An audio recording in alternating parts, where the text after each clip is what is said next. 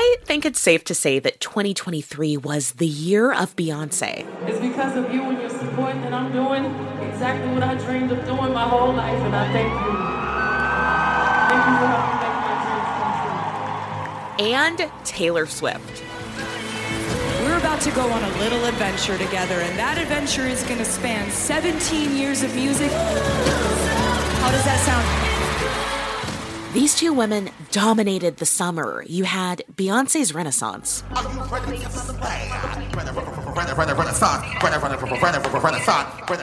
And you had Taylor Swift's Eras Tour.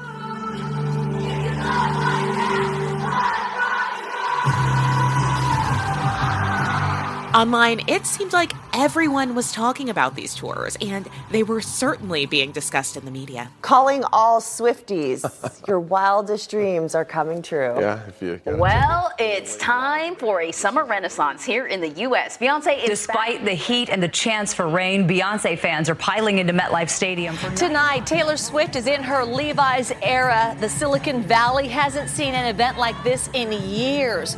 Are you ready for it? They are ready, and local economies can thank Swifties and the BeyHive for a summer cash boost. The summer frenzy of Beyonce and Taylor Swift was a major success. Both released film versions of their tours in theaters, which allowed people a front row seat to experience their artistry.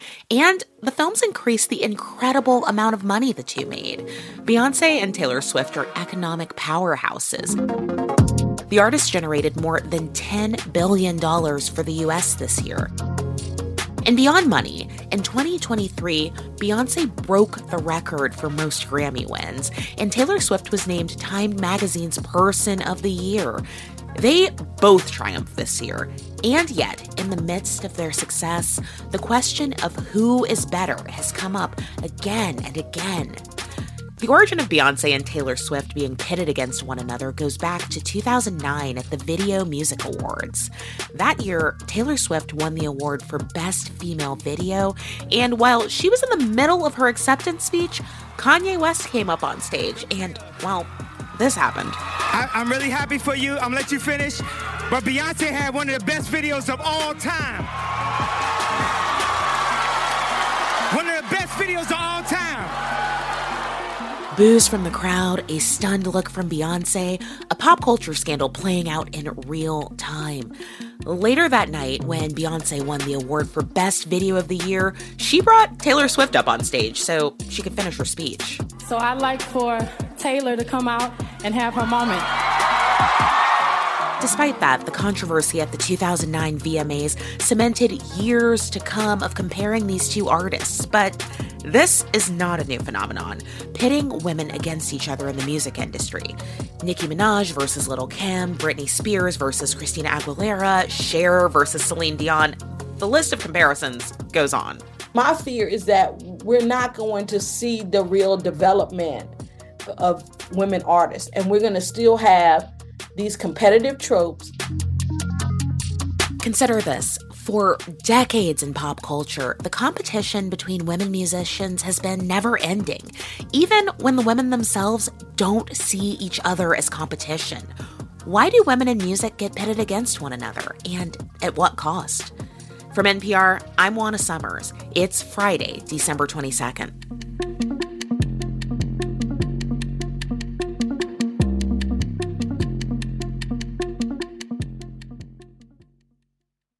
This message comes from NPR sponsor Total Wine and More. With the lowest prices for over 30 years, find what you love and love what you find at Total Wine and More. Spirits not sold in Virginia and North Carolina. Drink responsibly. B21. This message comes from NPR sponsor, the Capital One Venture X Card. Earn unlimited 2x miles on everything you buy. Plus, get access to a $300 annual credit for bookings through Capital One Travel. What's in your wallet? Terms apply. Details at CapitalOne.com. Support for NPR and the following message come from IXL Learning. IXL Learning uses advanced algorithms to give the right help to each kid no matter the age or personality. Get an exclusive 20% off IXL membership when you sign up today at IXL.com/NPR.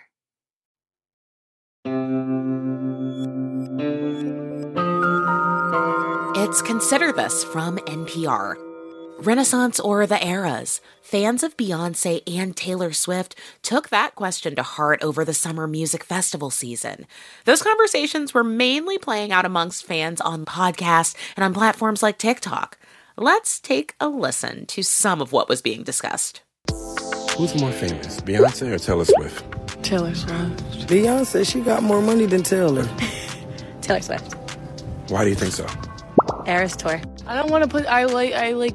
Am both of their biggest fans, so I don't want to put them against each other. But I have to say Taylor. You're doing a disservice to Beyonce to compare her to Taylor Swift because Taylor is in another galaxy. You can't tell me Beyonce has the same amount of hits, no features, as Taylor. No, she does. Take away the features. Who's a bigger artist, Taylor Swift or Beyonce? Beyonce. Why? Because Beyonce. Like what else? Like no hate to T Swizzle, but Bey Swizzle got it. Who do you think is a bigger artist, Taylor Swift or Beyonce? They're both equally very talented women. that wasn't the question. I need for y'all to stop comparing these two. I'm just annoyed that y'all do this anytime they're in the same vicinity. Yes, they're both on tour. Yes, they're making millions. Why do y'all gotta compare? All right, it is clear that Swifties and members of the BeyHive have very strong opinions about these artists. But as we just heard, there are people questioning why both women can't coexist as individual musicians. To unpack that question, I spoke to Tammy Kernodle, a professor of music at Miami University in Ohio. There seems to be this impulse. You take these two women who are both having these incredible years, there's this collective impulse that we have to compare the two of them. Why do you think that is? You know, that's such an interesting question, particularly given the fact that when you look at the rankings of the top tours from 2023, no one is talking about Bruce Springsteen competing with Ed Sheeran. Mm-hmm.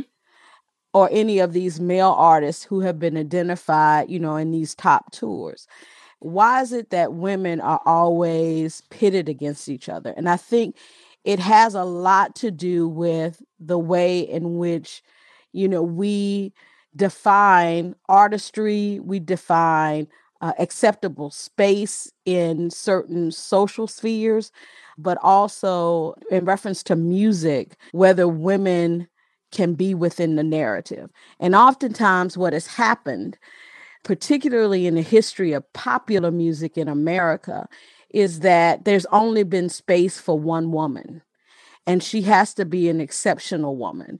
And the way in which that mm-hmm.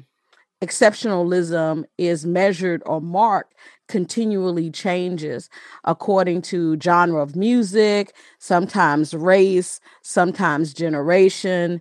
You know, it, it just varies. But hard and fast, there's only been space for one woman.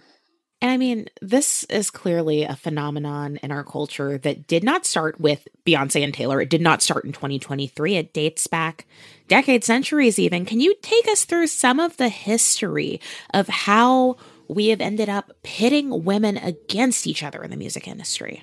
One of the earliest examples of this I can draw on comes from jazz, and in particular when you see how pianist Mary Lou Williams was often pitted against pianist Hazel Scott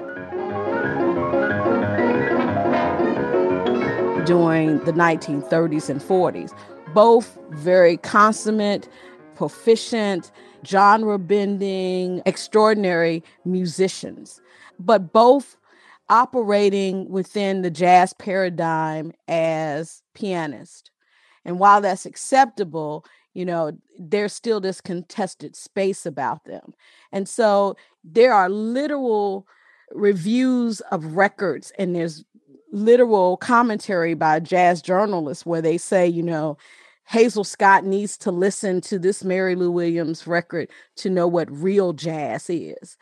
So, this question of competition is one about who gets to define what is authentic in sound and musicianship in a genre, right? So, there's this constant pitting uh, female artists against each other. Sometimes it's wrapped up solely in sound and talent and musicianship, and other times it's just based in petty observations that before the advent of social media were just simple conversations that we as fans might have had amongst ourselves but now they get amplified into bigger you know narratives.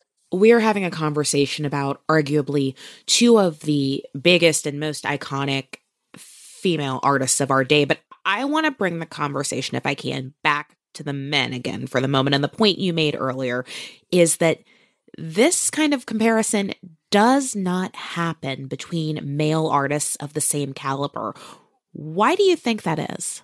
Because everything about our public sphere has been defined in masculinity. Our language, our way of thinking politically, economically, socially, and also culturally.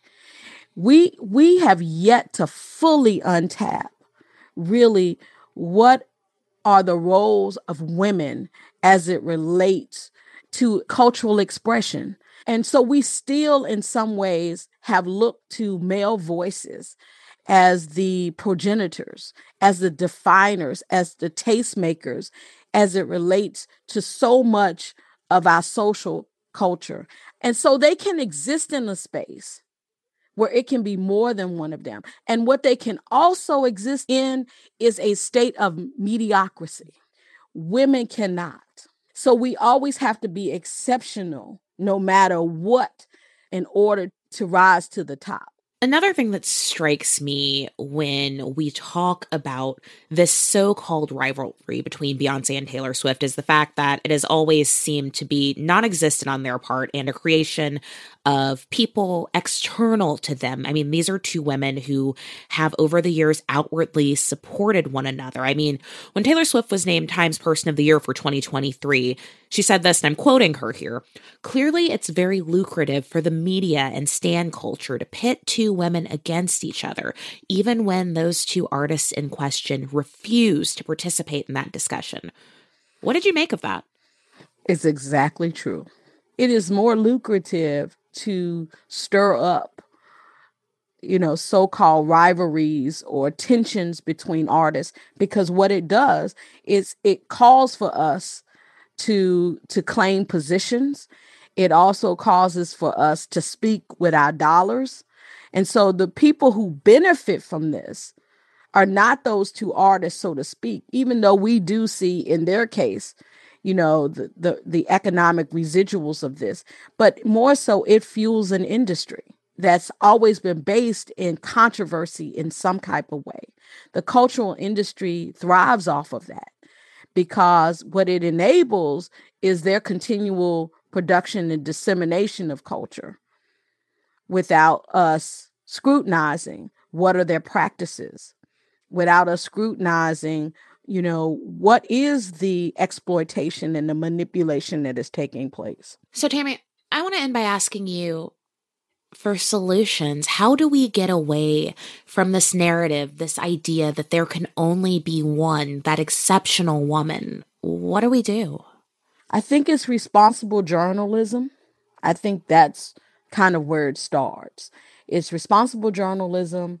I think it uh, also calls for people like me who write and teach and research in these areas to continue to illuminate what are these historical narratives. Because when we understand that women artists have been present through all of these different progressive ages of change and musical evolution, then we can understand that this has always been an inclusive conversation and that women did not hold a trivial place in these subcultures and these ecosystems that surround the music.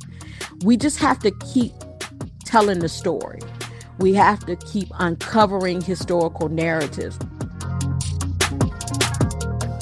That was Tammy Kernodle, a professor of music at Miami University in Ohio. Today's episode was produced by Brianna Scott. It's Consider This from NPR. I'm Juana Summers.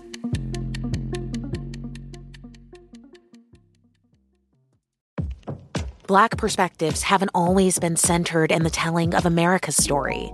Now, we're taking center stage. Introducing NPR's Black Stories, Black Truths, a collection of Black led stories from NPR's podcasts.